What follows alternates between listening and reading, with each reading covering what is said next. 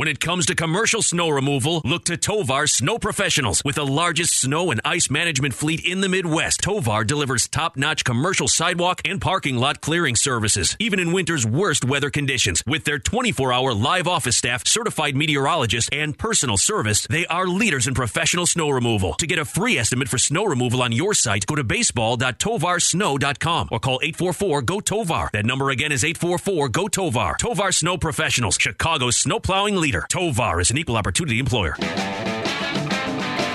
We're Cubs fans helping Cubs fans at Stewart's Cubs cave parties.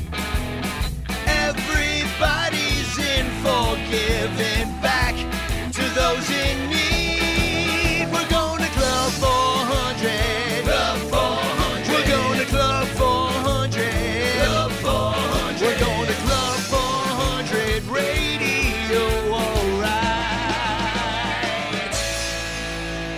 Club 400 podcast is on the air, and we're doing what we say that we're going to do is talking to the fans, talking about the people, the community of the Chicago Cubs. It's been a while since we podcasted. I got to say hi to my guys, William and John. What's going on? Stu, I've done nothing but miss you over the last what week? Oh, you had a week off. You were I took a week off, yeah. doing a little water slide action with the family. Between the two events and then the, the dark event and my job, it was much needed uh, to spend time with the family. But it's good to be, see you guys. You look like you're in better shape. A lot of up and down on the steps. A lot of, lot of up and downs on the steps. Yeah, Okay. It's exactly. about time. So- I mean, we're in the 21st century. It's about time they had elevators on those water slides. I agree. like, have you seen the, the height of some of these? Like, they're fun once you get up there, but it takes or 10 seconds how about to something like they have at the ski hills where you just hold a You just rope and it just the rope. pulls you up. You could do something like that maybe. I, I, I was thinking about it the whole time I was there. Why don't they have elevators? Why Because don't you they? think how much more people would go. Right. But I, I'll tell you what. Everybody knows my size. I look pretty good out there in Wisconsin. Yeah, I I, bet. I, I was. I, I, Look like you you're, fit you're in? skinny up there, man. I, I, I, I, I look not bad. You know. they were calling them Chicago Slim. But Oh, to my get to God. our guest tonight, you know, like when we started this podcast one year ago, we basically, I basically, when, when William came up to me with the ideas, I said, I want to introduce the people that make up the community of Chicago Cubs. Uh, you know, the parking attendant, the ticket taker, you know, the guys who sells the program for 50 years, which there's a lot of those guys around there. Uh, security people. And tonight, man, we got an usher on. So our very first usher from Wrigley Field, Bruce Bohr, who wrote the book Best Seat in the House, which is Diary of a Wrigley Field Usher. Bruce, thanks for coming on the show, man. Appreciate it very much. And yes, you are Club 400's first podcast with the usher. Well, I'm honored to be the first usher on the show, and thanks for having me. I appreciate it. Yeah, we had Rick Kaempfer on not long ago with uh who wrote uh, Every Cub Ever, which is one of my favorite books. And An uh, amazing book, isn't it? it's a- uh, it's just unbelievable. I told uh, it's one of my favorite things that I've. Well, you it's, know, I it's ran into it. perfect for Stu and I too because we don't really read that well. you know, and these are just short little. Stu likes to call it a bathroom you- book. It's a it, it, hey it, Bruce. It's a toilet book. And, you and- know and- what? I, mine is kind of a toilet book too. So, uh, Really? that- so and I like so toilet in good books. and I'm in good company with Rick. And Rick is a great guy. And I told Bruce, I, I told Rick that. I said, Rick, it's a bathroom. He goes, I know. But it's a really well done, obviously. Yeah. It's something Oh, that yeah. you could just, you know, if you're taking a break from your day or you just, someone mentions a player, you can go and look somebody up. But I gave one to Kaplan the other uh, day. We saw him out at the bar and uh, he appreciated it. But yeah, well, let's get on to you, Bruce. Uh, tell us about how, you know, our first question is always, how, how did you become a Cubs fan? Tell us about Little Bruce. Well- Yeah, yeah. Yeah. I uh, I grew up on the north side, so um, people think, well, no wonder you're a Cubs fan. Um, I uh, but that's it wasn't an automatic thing. I grew up in a household where my my mom was an avid Cubs fan, but my dad was a diehard White Sox fan. Uh, so I had a, I had a tough decision to make, and uh, I just I just remember when I was I don't know maybe five six years old, saying the words in my head, you know, Cubs, White Sox, Cubs, White Sox, and the word Cubs just had a better ring to it. So uh, that's that's the logic behind how how I became a Cubs fan, and that was a long time ago, and I, and I've been a diehard ever since. Now, where did, did uh, where did you grow up at? I grew up uh, West Rogers Park, uh, so I was about I was two buses away from Wrigley Field. Uh, and then I moved a little bit further northwest in a place called Peterson Park, and, and uh, a little bit further ride. But you know, back in those days, kids uh, took the bus and the L, and so I went to a lot of Cub games back in the '60s. Um, those were the days where the upper deck was never open because, except sometimes on the weekends, there were just never enough people to to make opening the upper, deck worth it. So, uh, you know, lots of small crowds, lots of kids. Um, I can remember my first recollection of an usher is when uh, sitting in the grandstand on those days when there were so few people in, in the house, the ushers would come up to us in about the seventh or eighth inning and say, "Hey, would you be interested in helping us uh, stay after the game and clean up the stadium? And if we do, if you do, we'll give you free tickets for tomorrow's game." And so That's I remember awesome. doing that. Yeah, that so, was uh, so your a team whole was different story than what's today. so you, your team was obviously the 1969 team. Uh, and and, and Uh, oh yeah, I yeah. remember. I remember '69. Well, that was my first year of college, and I left uh, left Chicago in in uh, early September, thinking for college, thinking, you know, this is our year, and then of course the rest was downhill from there. Who was your uh, Who was your favorite player back then? uh, Ernie Banks, but no question, uh, Ernie was my hero. I mean, I loved Billy Williams, Ron Santo. Uh, I can name a couple of the more uh, obscure names too, but oh, I loved Ernie. He was just my favorite by far. Yeah, he he- obviously uh, Mr. Cub, and one of Mr. the, Cub, yeah. And what a great person too. Yeah, yeah, yeah, terrific person. So you, you went to college. What'd you uh, graduate with then? Uh, I got a bachelor's degree in psychology, and that was at U of I in Champaign. And then went on and stayed for one more year and got a master's degree in counseling psychology, and went into higher education. My whole professional career was spent in higher ed. Uh, the first few years as a counselor, and then the bulk of my career was as an administrator. I was uh, I wound up director of admissions at Harper College in Palatine. Oh, How gotcha. about that? Yeah, and uh, you got uh, you got married eventually, or Got married, yeah, got married. Uh, in those days, people got married young. I got married at the uh, young age of 22. Uh, had a son who is also a diehard Cubs fan, Jason. Now have two granddaughters, and uh, we're indoctrinating them. They're already, you know, they're pretty young, but they're they're starting to follow the game and know a couple of players' names. So uh, the uh, the the uh, devotion to the team will live on, uh, much to my father's chagrin. But This uh, sounds like a wise family, though. yeah, yeah, I like to think so. Yeah. and obviously you're doing a good job raising up the, the family Cub fans. Was your wife a Cub fan when you met her?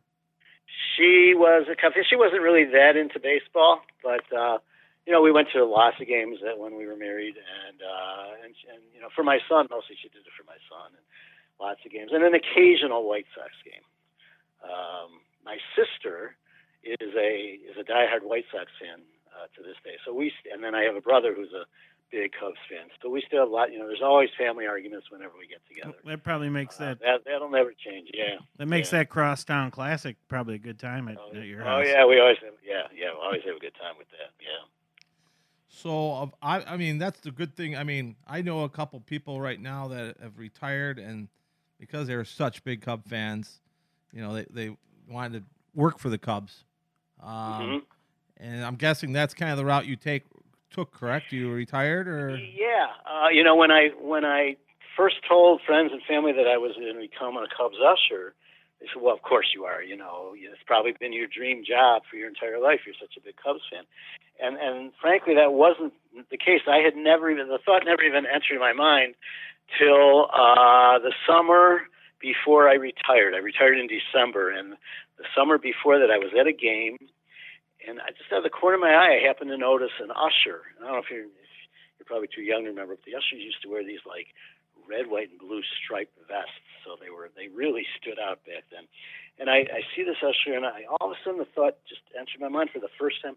Well, that would be kind of a cool post-retirement job to work as a Cubs usher. was that was Andy? So- was that when Andy Frain ran it or no? No, this was after this was Okay. after Andy Frain. Okay. Andy Frain has. You know, people say to me, "Oh, so uh, how do you like being an Andy Frain usher?" Back when I was doing that. No, no, we're not owned by Andy Frain. We're owned by the Cubs. It's.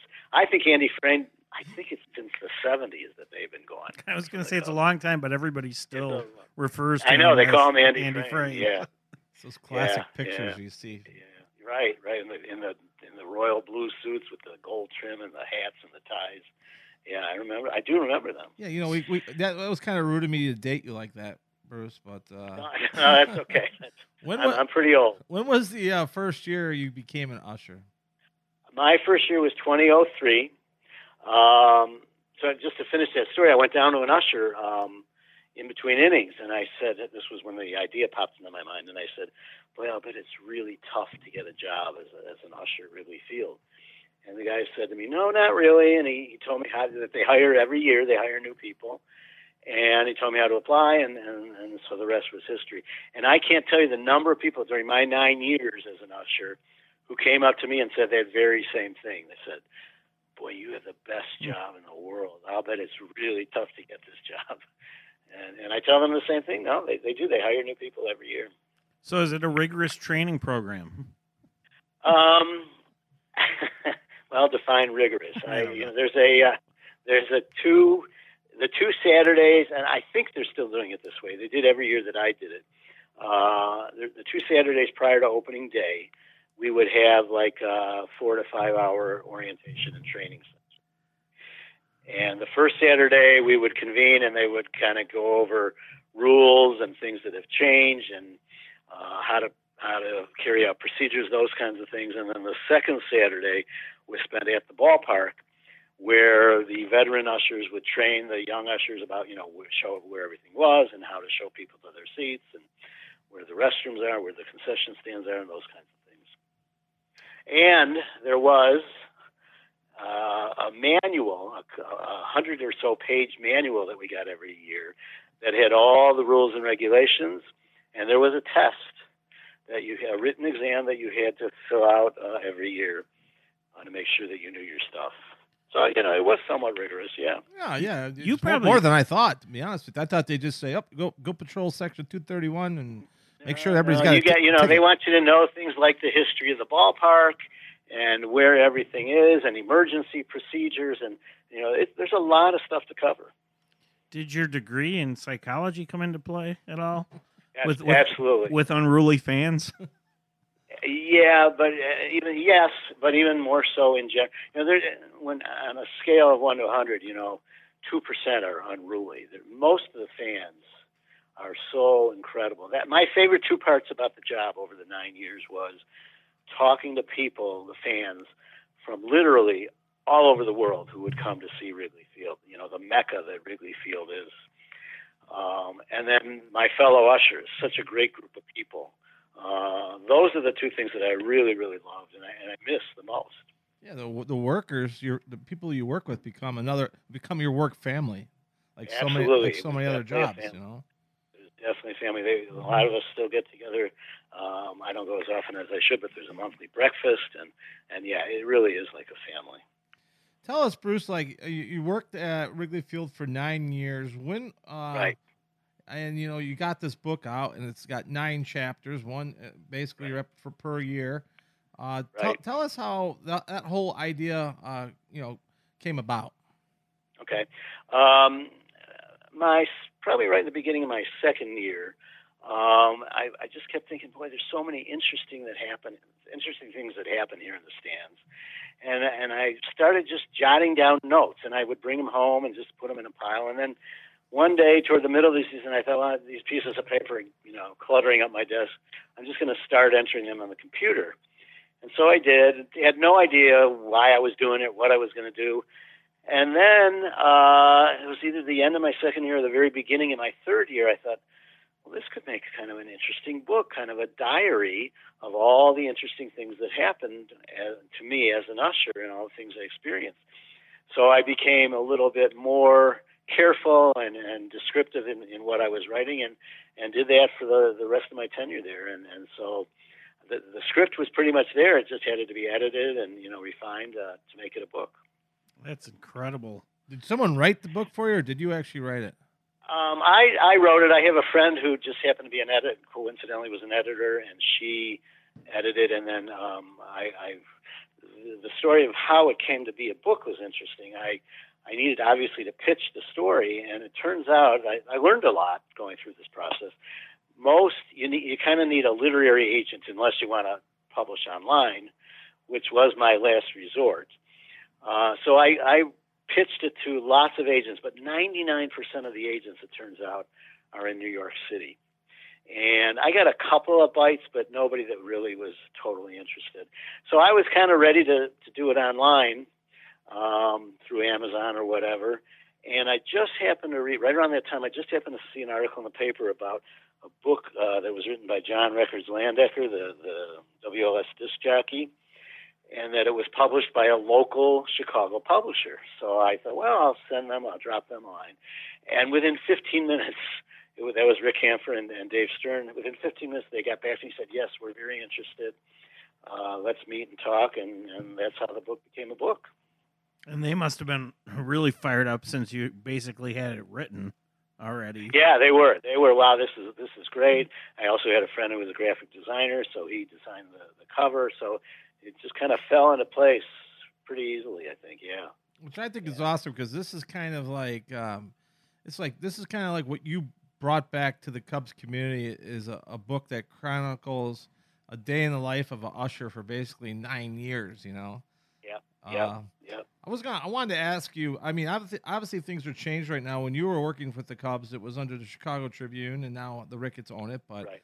tell Right. us, tell us about a typical day for an usher, from like start to beginning, Okay. and how many hours you usually put in a day, and so forth and so on. Okay. Um, I I prefer you, you. Had to commit to depending on the year either 40 or 48 of the games out out of the 81 home games. And the good news was you picked your own games at the beginning of the season. They didn't tell you when you had to work. You could tell them when you wanted to work. So that was great. And I preferred day games. I just, you know I grew up with day games and I just preferred it. Um, so I would sign up for almost exclusively all um, all day games. And for a day game, or one, you know, game started at 120. Um, I had to be there at 11 o'clock. We had a daily briefing at 11 o'clock, which usually lasts about five, ten minutes. And at that briefing, they told us things we needed to know. You know, like if there were special groups coming out, where they would be sitting, uh, who was, you know, the number one question is, oh, who's singing the uh, "Take Me Out to the Ball Game" today? They would tell us that, those kinds of things. So I had to be there at 11 o'clock for that meeting. I live out in Buffalo Grove, and it's about uh, in good traffic about a 40, 45 minute drive from Buffalo Grove to Wrigley.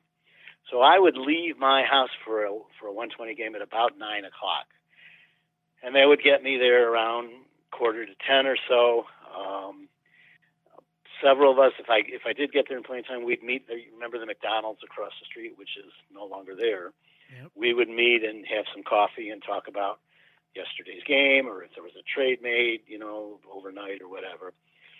And then about 10:30, quarter to 11, we'd go across the street to the ballpark, put on our uniforms, um, and go to the 11 o'clock meeting.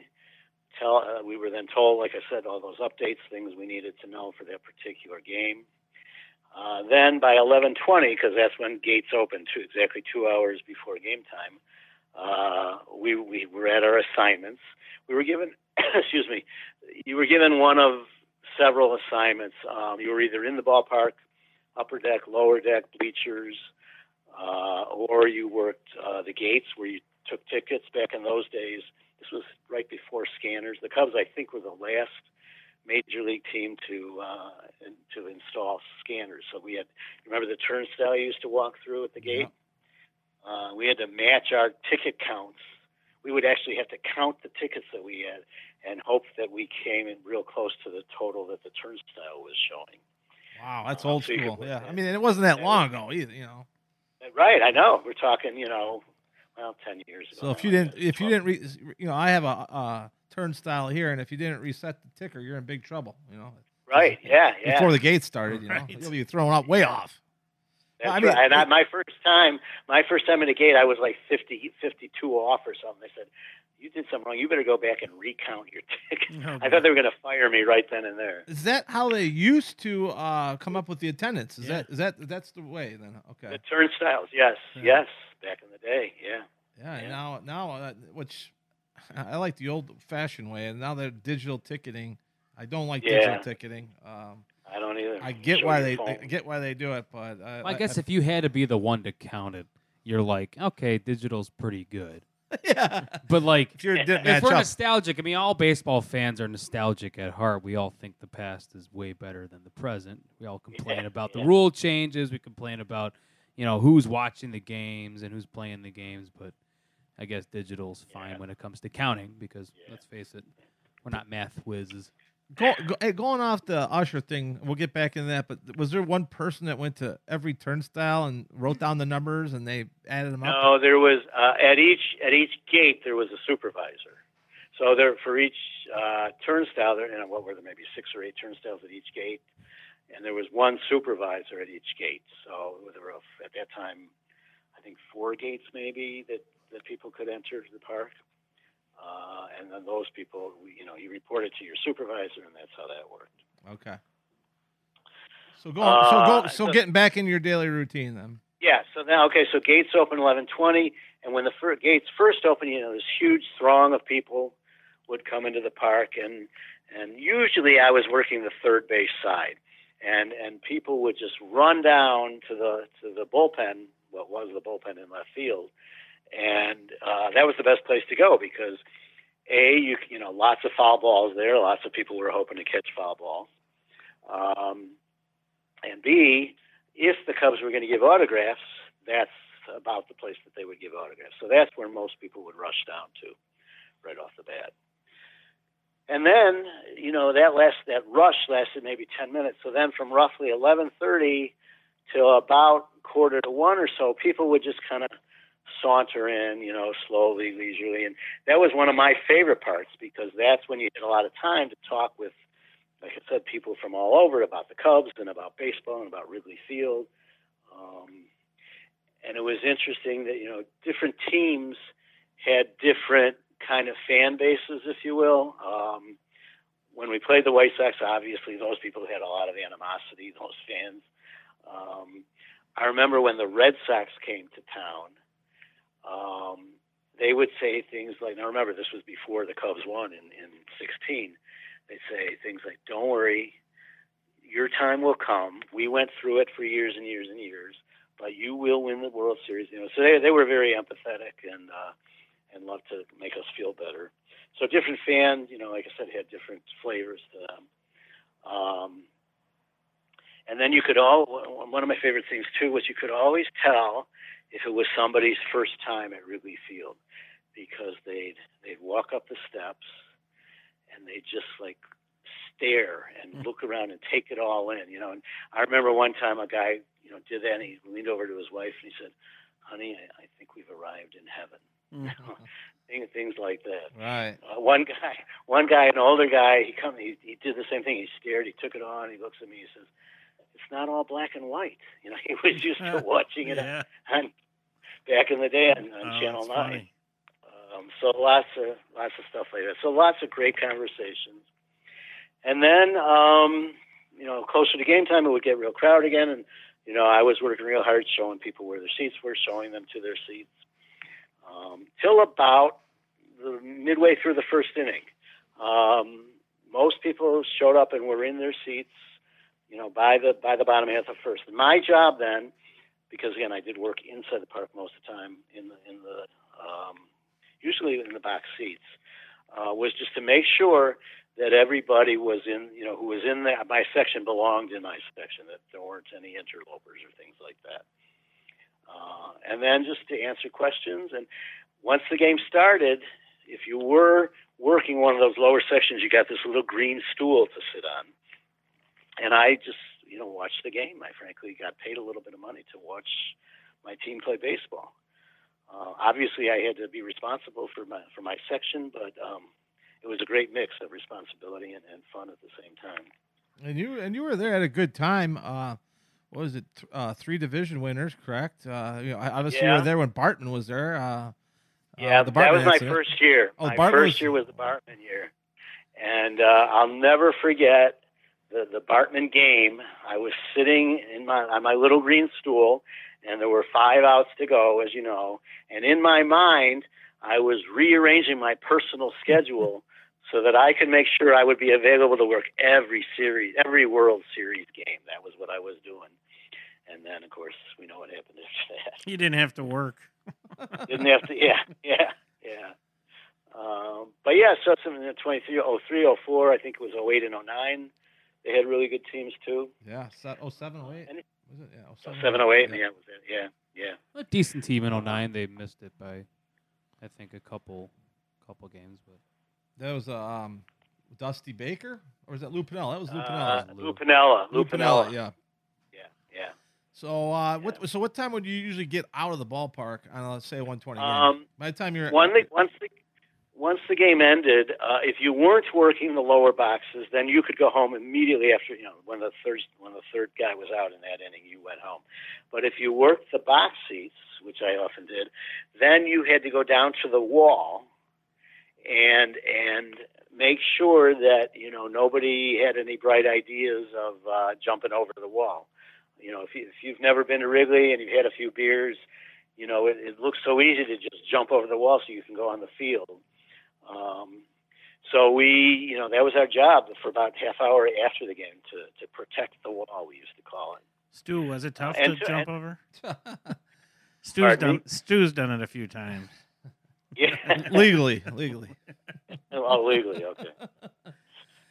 And Uh, and then at that time, we took lots of pictures. I mean, throughout Oh, the game, I would take lots of pictures. This was before the day of selfies, and everybody wanted pictures. Oh, yeah. Um, yeah. And, and what amazed me was, you know, I would take a picture, and, and they would say, people would say thank you, and then they'd say, okay, now you come in the picture and take a picture with us. And I, w- why would you want to, put, you know, what do you need? Well, we want to remember our day with you, our usher at Wrigley Field. So I That's that's I was- A cool. lot of pictures. That's yeah, that so was pretty nice. Cool.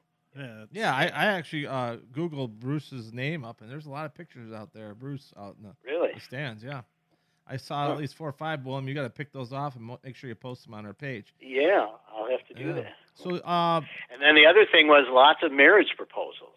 all right. So many guys, young men, would come up to me and say, "Hey, I'm going to ask my girlfriend to marry me. Would you take a picture of, of you know me on my knee asking her to marry me?" A lot of that stuff. Huh. Um, and I would by the, my my second or third year, it dawned on me to say to them, "Well, yeah, I'll be glad to, but if you want to wait till after the game, we could go down by the dugout." And take a picture, a picture by the dugout of you proposing. They thought that was, you know, the greatest idea since sliced bread. So we did a lot of that too.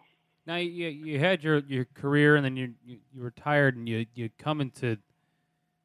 Just you decide to, to usher. Did you expect it to be the way it is, so personable, and You know, I I I did it. I think primarily because I was a Cub fan, and I thought, you know, how cool would that to be able to see lots Right. of Cubs games. But I had no idea that just as much fun as that was would be the the talking to people and interacting with people. That was just so much fun. Um, you know, go to Wrigley Field. Everybody's in a good mood, and they're very talkative and personable. So yeah, I just that that was a kind of a surprise to me how much I enjoyed that. Did you rotate around, or did you primarily have the same spot? Um, by my third year or so, I was pretty much always in the same spot, which was, like I said, third base side, uh, box seats. Um, but your first two years, they they rotate you around. You know, they want to make sure that you know every aspect of the field, which I think is a great idea. Right. Uh, I worked the bleachers sometimes. I worked a couple times. My first year, I worked the concourse, which uh, back in those days they did not have any TV monitors in the Mm. concourse. So you'd be working down there. You'd have no idea what was going on in the game. You'd hear the roar of the crowd. You didn't know if it was a home run or somebody made an error. Or, you know, you'd have to ask a fan who just came down the stairs, "Hey, what happened?" So I didn't. I didn't like the concourse. Plus, I had to stand that whole time, and uh, wasn't crazy about that. But yeah, most of the time I was working, uh, like I said, left field. Um, usually between. I had really good assignment a lot. Usually between home and third uh, in the box seats. I ask you that because, like we, as we talked about before, uh, communities and stuff like that. I mean, you know, hasn't happened recently, but back in the day, you know, as a season ticket holder who went to a lot of games, you know, Mhm. my uh, usher, we be, we became friends. I'm sure you you, you have Yeah. friends. Oh yeah, friends oh, with people yeah. to this day. friends. Got to know them and their families. Yes, yes. Some some really nice people. Um, and that was another great thing. Just getting you know making some new friends.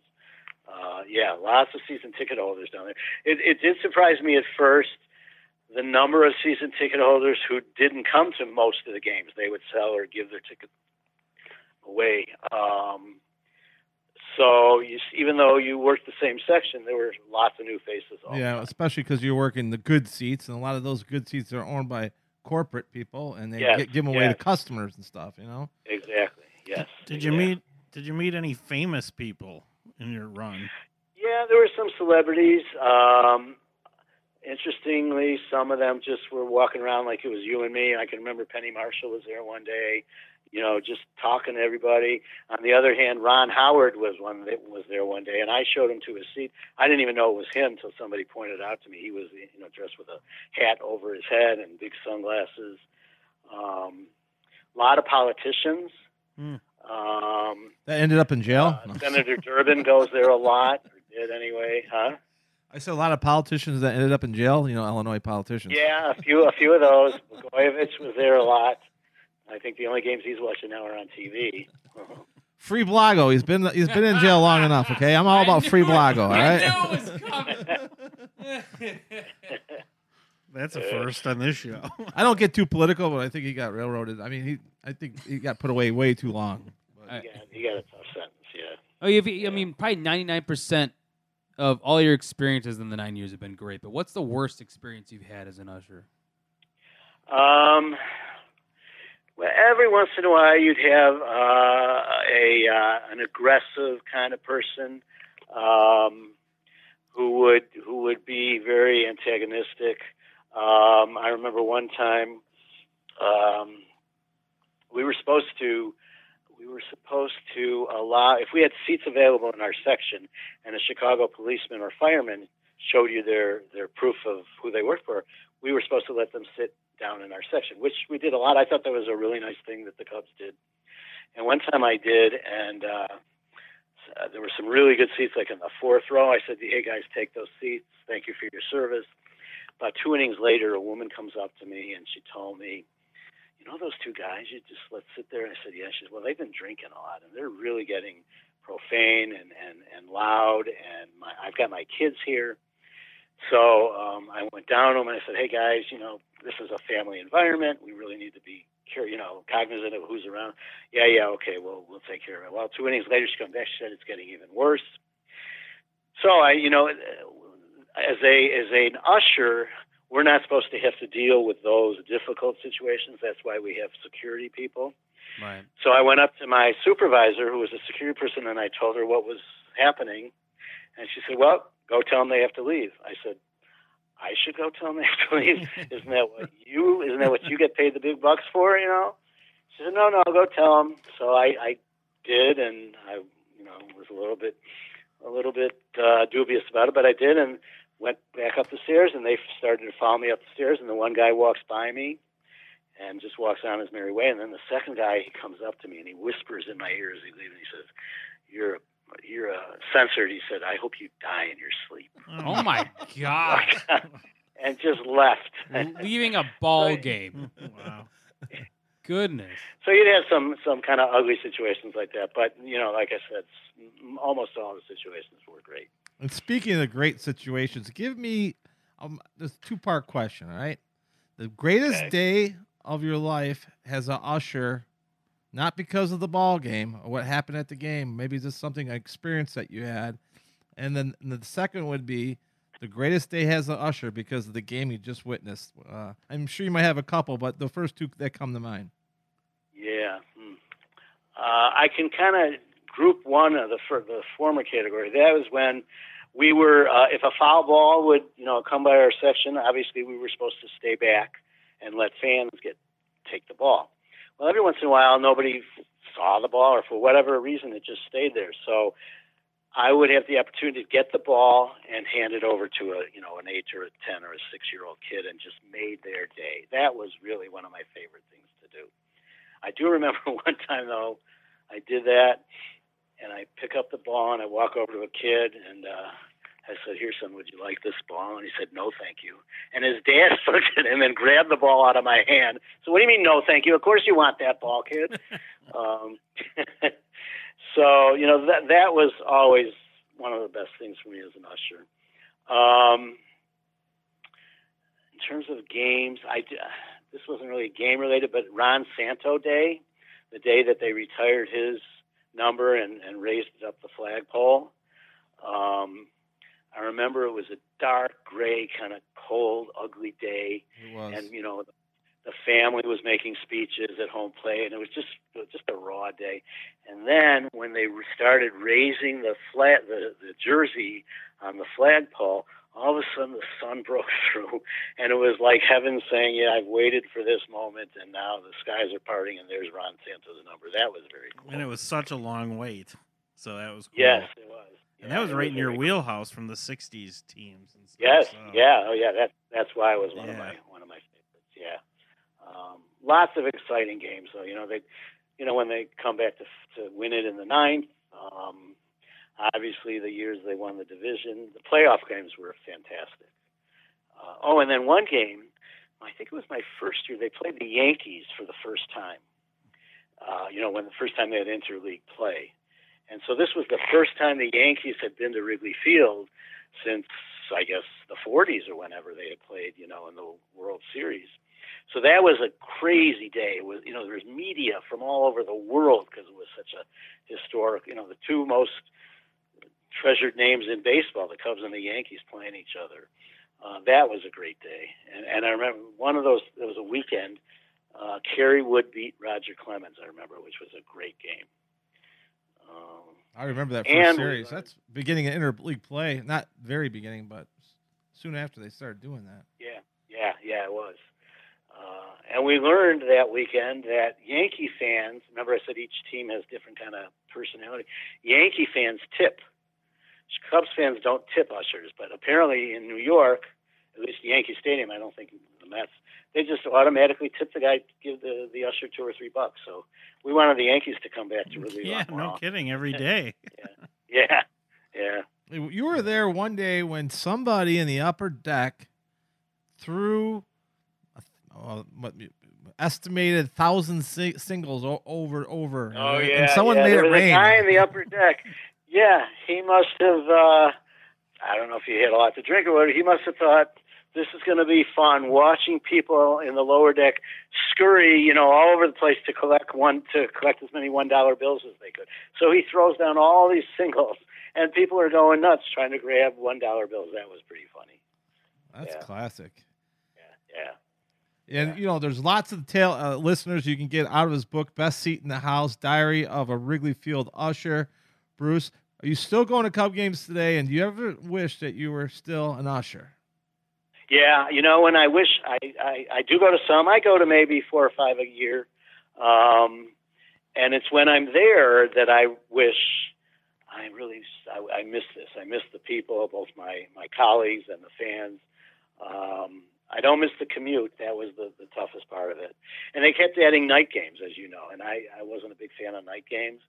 Um, so I'm not sorry I, I quit, but I sure miss the people and just you know just being at Wrigley Field is it's one of the great greatest places in the world. How could you not How could you not miss it?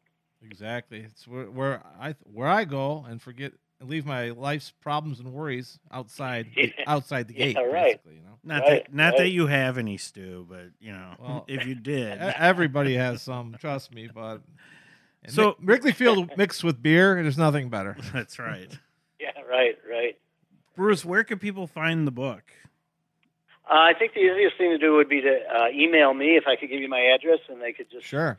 tell me to send them a book and give me their address, and I'll mail one to them. Uh, my email address is bb, that's B as in boy, B as in boy, 289 at comcast.net. Um, and the book is uh, 50, it's been marked down to $15 plus shipping. So I can, uh, if they email me with their address, I can tell them what the total would be. I can email them back, and I usually get the book out within 24 hours. All right, that's great because I'm definitely going to order a copy, and maybe down the line we'll have uh, you, your book included with one of our events. We we love to meet you and have you here out at Club Yeah. 400 down the line for sure. I would love to. I, I've just heard so much about your great place. I, I can't wait to see it. That'd be great. Let me ask you a, a question. Uh, we'll end it off with this. But 2016 Cubs win the World Series. Where were you? What were you doing? And what, Uh, how- how- I you know, people people ask me, "Are you going to write a, uh, a follow up book?" I'm saying, "No, you know, I, I'm not an author. You know, I mean, I wrote the book, I had a good time doing it, but it's not like I want to write four or five books. But if I did write a follow up book, here's a great story, my tw- my World Series story. Uh, I had plans to go to a friend of mine's to watch the game, Game Seven, and um, which, by the way, my son, who, as I said, is an avid Cubs fan, he and his buddy drove to Cleveland to uh, watch the last two games. So he, they went to games one and two in Chicago, and then the last two games in, in Cleveland. But anyway, that's a, that's off topic. So I went to my friend's house, and we're watching the game, and um, he had younger kids, and they started to nod off. So he put them to bed, and then he had to get up for work early in the morning, so he started to nod off. I, and then the rain delay came. I said, you know what? I'm going to go home. He lived uh, about 25 minutes from me. Um, I said, I'm going to go home. There's a there's a rain delay. You're falling asleep. I'm going to go home. Well, by the time we said goodbye and I get in the car, as you know, that rain delay was very quick, and the game had resumed already. I'm like, I can't be alone in the car after all these years by myself, waiting to see if the Cubs win the World Series. So I'm driving down. I was on Lake Cook Road, and I'm looking for a bar or a restaurant where I can at least be with people.